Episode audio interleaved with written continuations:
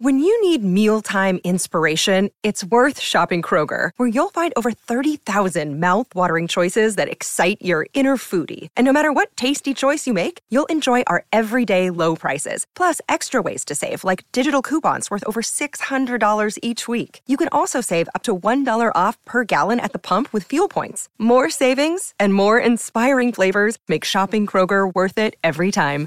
Kroger, fresh for everyone. Fuel restrictions apply.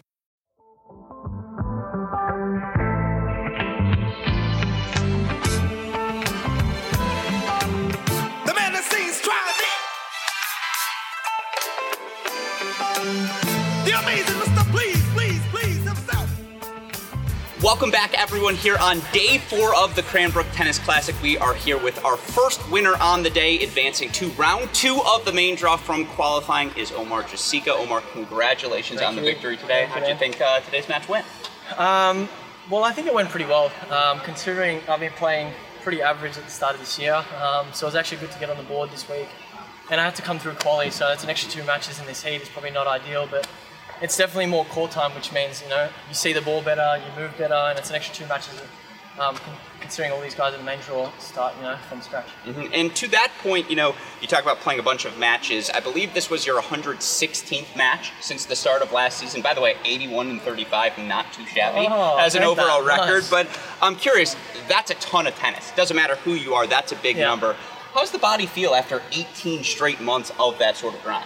Um, good question, actually. I actually don't even know what to feel anymore now. It's just going, it's going through the motions now. But I'm actually, I'm doing all the right things that I need to do for my body, and um, I think my body's come a long way from last year, and I feel like I'm getting more uh, fitter and fitter every day. So yeah, if I can just keep going, I'm pretty sure my body will be uh, good enough for the next few years for That, sure. That's what I'm curious as the follow up. Your fitness, I'm sure, is something that's for me. I've always noted. I'm not trying to compare our games, but you take a long break, the footwork. I'm sure that's the first thing to go to way. Yeah. 18 months later, how do you feel about your level right now?